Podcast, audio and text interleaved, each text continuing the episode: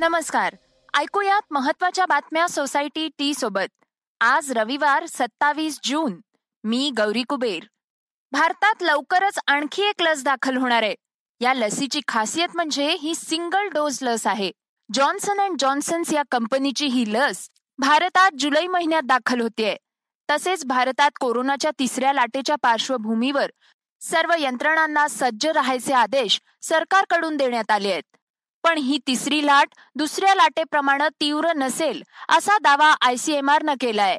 या दोन explainer stories पूर्वी तुलसी या बारा वर्षीय मुलीची शिक्षणासाठीची धडपड आणि यासाठीचा तिचा जिद्दीचा प्रवास याची पॉझिटिव्ह बातमी आपण ऐकणार आहोत. बारा वर्षाच्या तुलसीची ही शिक्षणाची धडपड ऐकूयात. घरची गरिबी लॉकडाऊनमुळे वडिलांची नोकरी सुटली. ऑनलाईन शिक्षणासाठी स्मार्टफोन परवडत नाही. तरीही जमशेदपूरच्या तुलसी या बारा वर्षाच्या चिमुकलीला आपल्या धडपडीचं फळ मिळालंय. घरच्यांचा विरोध पत्करून शिक्षणासाठी जिद्दीनं तिनं आंबे विकण्यास सुरुवात केली. तिच्या या जिद्दीला सलाम करत एका मुंबईकर उद्योजकानं तिच्या टोपलीतले डझनभर आंबे विकत घेतले आणि तिचं शिक्षणाचं स्वप्न पूर्ण केलं. सुरुवातीच्या कोरोनाच्या संकटामुळं पाचवीत शिकणाऱ्या तुलसीची शाळा वर्षभर बंद पडली. पण त्यानंतर शाळा बंद असल्या तरी ऑनलाईन वर्ग सुरू झाले. पण या ऑनलाईन वर्गांसाठी जवळ स्मार्टफोन नसल्यानं तुलसीला शिक्षण घेता आलं नाही. त्यातच तिच्या वडिलांची नोकरीही गेली. त्यामुळे घरात खायचे वांदे झाले असताना फोन विकत घेणं आणि शिक्षण चालू ठेवणं तिच्यासाठी अशक्य बनलं होतं पण ती हरली नाही. तिनं पाच हजार रुपयांचा स्मार्टफोन खरेदी करण्यासाठी जिद्दीनं आंबे विकण्यास सुरुवात केली. लॉकडाऊनमुळे रस्ते ओस पडलेले असतानाही रस्त्यावर आंबे विकणाऱ्या या चिमुकलीची एका स्थानिक पत्रकारानं उत्सुकतेपोटी चौकशी केली. त्यानंतर तिच्या जिद्दीची कहाणी त्यानं सोशल मीडियातून कथन केली. दरम्यान तुलसीची ही कहाणी मुंबईकर उद्योजक अमेय हेटे यांनी वाचली. त्यानंतर त्यांनी तात्काळ तिला शिक्षणासाठी मदत करण्याचा निर्णय घेतला. पण तुलसीला फुकटची मदत न करता तिच्या आत्मसन्मानाला ठेस लागणार नाही याची काळजी घेत अमेय हेटे यांनी तिच्या टोपलीतील एक आंबा दहा हजार रुपये या दरानं डझनभर आंबे एक लाख वीस हजार रुपयांना विकत घेतले. हे पैसे त्यांनी तुलसीच्या वडिलांच्या बँक खात्यात ट्रान्सफरही केले. त्यामुळे आता स्मार्टफोन विकत घेऊन शिक्षण सुरू करणं तुलसीला शक्य झालंय. तसंच कोरोनामुळे कामधंदा नसल्यानं तिच्या कुटुंबाची तात्पुरती गरजही भागलीये. त्या मदतीनंतर अमेय हेटे यांनी तुलसीला एक कौतुकाचं पत्रही लिहिलं. त्यात ते म्हणतात तुझ्यासारखे असंख्य विद्यार्थी फारशा पायाभूत सुविधा नसतानाही शिक्षणाच्या नव्या पद्धतीला सामोरे जाण्यासाठी धडपडतायत. तू जिद्दीनं अडथळ्यांवर मात करण्यासाठी धीरानं उभी राहिलीस. याचं मला खरोखर कौतुक वाटतं. शिक्षणाचा हा प्रवास तू पूर्ण करशील आणि तुझ्या जिद्दीतून इतर विद्यार्थ्यांनाही स्फूर्ती देशील अशी मला आशा आहे. भारतात जुलैमध्ये जॉन्सन अँड जॉन्सन्सची सिंगल डोस वॅक्सिन दाखल होतीये. जाणून घेऊयात या संबंधीची सविस्तर माहिती. कोरोना व्हायरसशी लढण्यासाठी लवकरच भारतात अमेरिकेतील जॉन्सन अँड जॉन्सन्स या कंपनीची सिंगल शॉट व्हॅक्सिन जुलै महिन्यात उपलब्ध होण्याची शक्यता आहे. भारतातील association of health care providers Johnson and Johnsons कंपनीसोबत चर्चा करत आहेत. आणि थेट अमेरिकेतील लस निर्मात्यांकडून खासगीमध्ये लस घेण्याची प्रक्रिया सुरू केली आहे. जुलैमध्ये येण्याची शक्यता असलेली ही लस सुरुवातीला थोड्या प्रमाणातच उपलब्ध होईल आणि याचे काही हजार डोसच उपलब्ध असतील. या लशीची किंमत सध्या भारतात पंचवीस डॉलर म्हणजेच सुमारे एक हजार आठशे पन्नास रुपये इतकी असेल. डब्ल्यूएचओच्या म्हणण्यानुसार सौम्य ते मध्यम कोरोनासाठी जॉन्सन्सची लस सहासष्ट पूर्णांक तीन टक्के प्रभावी आहे. तर गंभीर संक्रमणासाठी शहात्तर पूर्णांक तीन टक्के प्रभावी आहे. ही लस अठ्ठावीस दिवसांनंतर परिणामकारक ठरते. ही लस घेतल्यानंतर कोरोनापासून संरक्षण मिळू शकतं.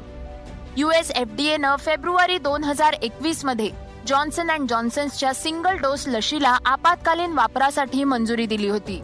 मात्र ही लस घेतल्यानंतर काही जणांना ब्लड क्लॉटिंगचा त्रास झाला होता. त्यानंतर अमेरिकेमध्ये या लशीच्या वापरामध्ये घट झाली होती. जॉन्सन अँड जॉन्सन्स लस डेल्टा आणि डेल्टा प्लस व्हेरियंटवर किती प्रभावी आहे? याबाबत सध्या कोणताही अभ्यास उपलब्ध नाहीये. मात्र कंपनीचं असं म्हणणं आहे की सध्या यावर अभ्यास सुरू आहे. एक प्रेमानं भरलेला कप त्या जुन्या फोटो अल्बमसाठी ज्याची आज सहजच आठवण झाली. ज्याच्या जीर्ण पानांमधून पुन्हा निघून आलेत जुन्या पुराण्या आठवणींचे घोट जे घेतले की एक आनंद होतो. वाटतं की आठवणींमधूनच तर भेटीगाठी पुन्हा जिवंत होतात. मग आजच का नाही? पूर्ण करूया त्या जुन्या फोटो अल्बमचा कप सोसायटी चहा एक कप प्रेमाचा.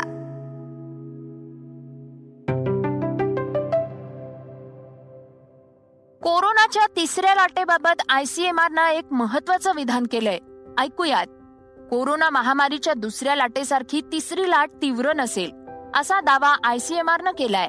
आयसीएमआरचं कोरोनाच्या तिसऱ्या लाटेवरील संशोधन Indian Journal of Medical Research मध्ये प्रकाशित झालंय. गणिती मॉडेलच्या विश्लेषणानुसार लसीकरणामुळे तिसऱ्या लाटेचा संभाव्य उद्रेक कमी होईल असा अंदाज या अभ्यासात बांधला गेलाय. आयसीएमआरनं आपल्या स्टडीमध्ये कोरोना संक्रमणाच्या भविष्यातील लाटा टाळण्यासाठी काही महत्त्वाच्या गोष्टी सांगितल्या आहेत. गर्दी टाळणे मास्कचा वापर आणि सोशल डिस्टन्सिंग हे सर्वात महत्त्वाचे घटक आहेत.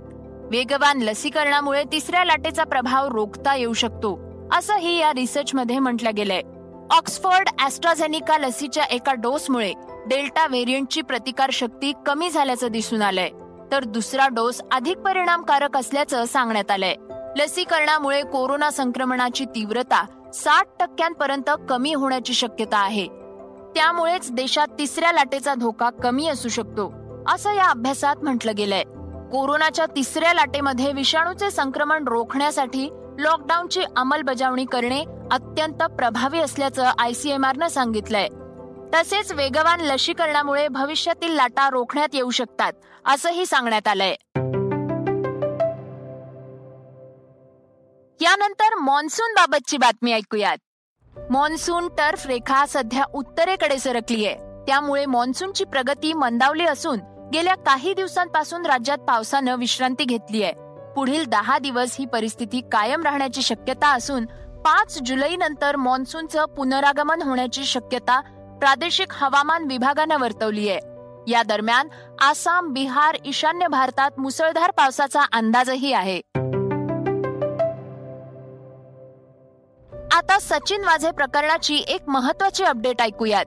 माजी गृहमंत्री आणि राष्ट्रवादीचे नेते अनिल देशमुख यांच्या सूचनेनुसार आपण बार मालकांकडून चार कोटी सत्तर लाख रुपये वसूल केल्याचा खुलासा बडतर्फ पोलीस अधिकारी सचिन वाझे यांनी केलाय. ईडीच्या या केंद्रीय तपास यंत्रणेच्या चौकशी दरम्यान त्यांनी ही बाब उघड केलीय ही रक्कम देशमुख यांचे पीए कुंदन शिंदे यांनी वाझेंकडून स्वीकारली होती. बार मालकांकडून जमा केलेली ही रक्कम हवाला मार्फत दिल्लीला जाऊन तिथून देशमुख यांच्या नागपूर येथील शिक्षण संस्थेत जमा झाल्याचा ईडीचा दावा आहे.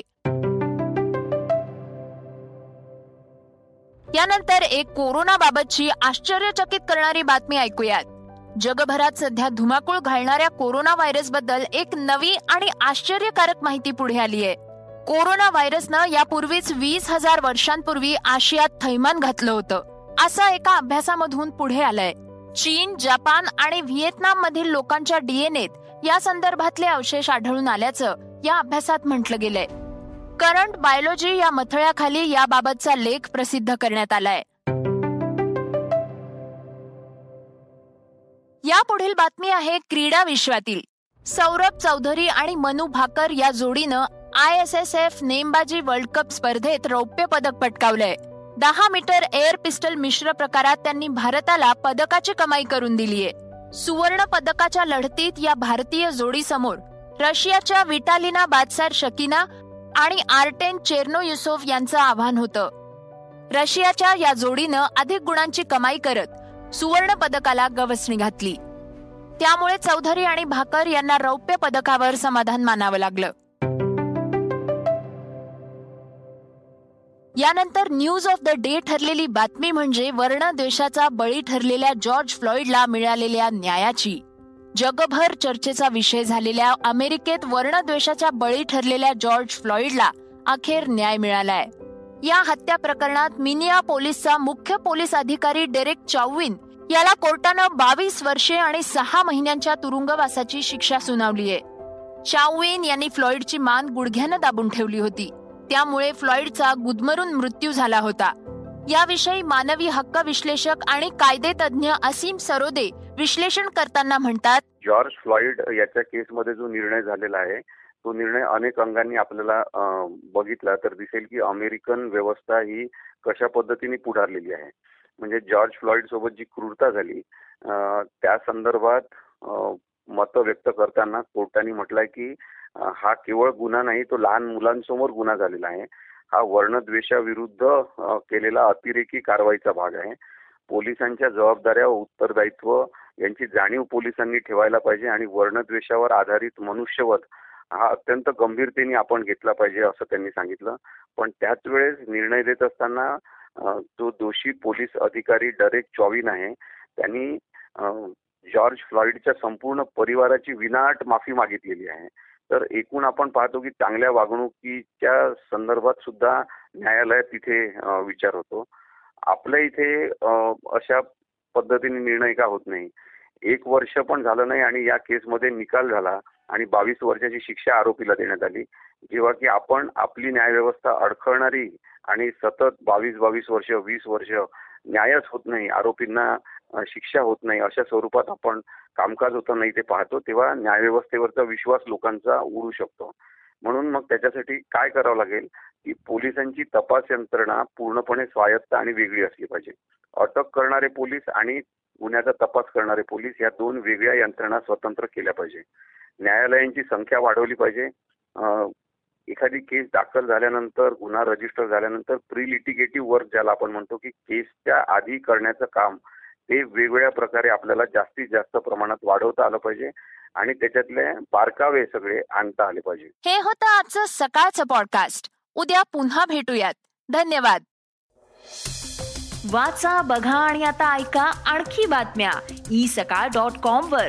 तुम्ही हा पॉडकास्ट ई सकाळच्या वेबसाईट आणि ऍप वर सुद्धा ऐकू शकता. विसरू नका या पॉडकास्टला आपल्या आवडीच्या पॉडकास्ट ऍप वर सबस्क्राईब किंवा फॉलो करायला.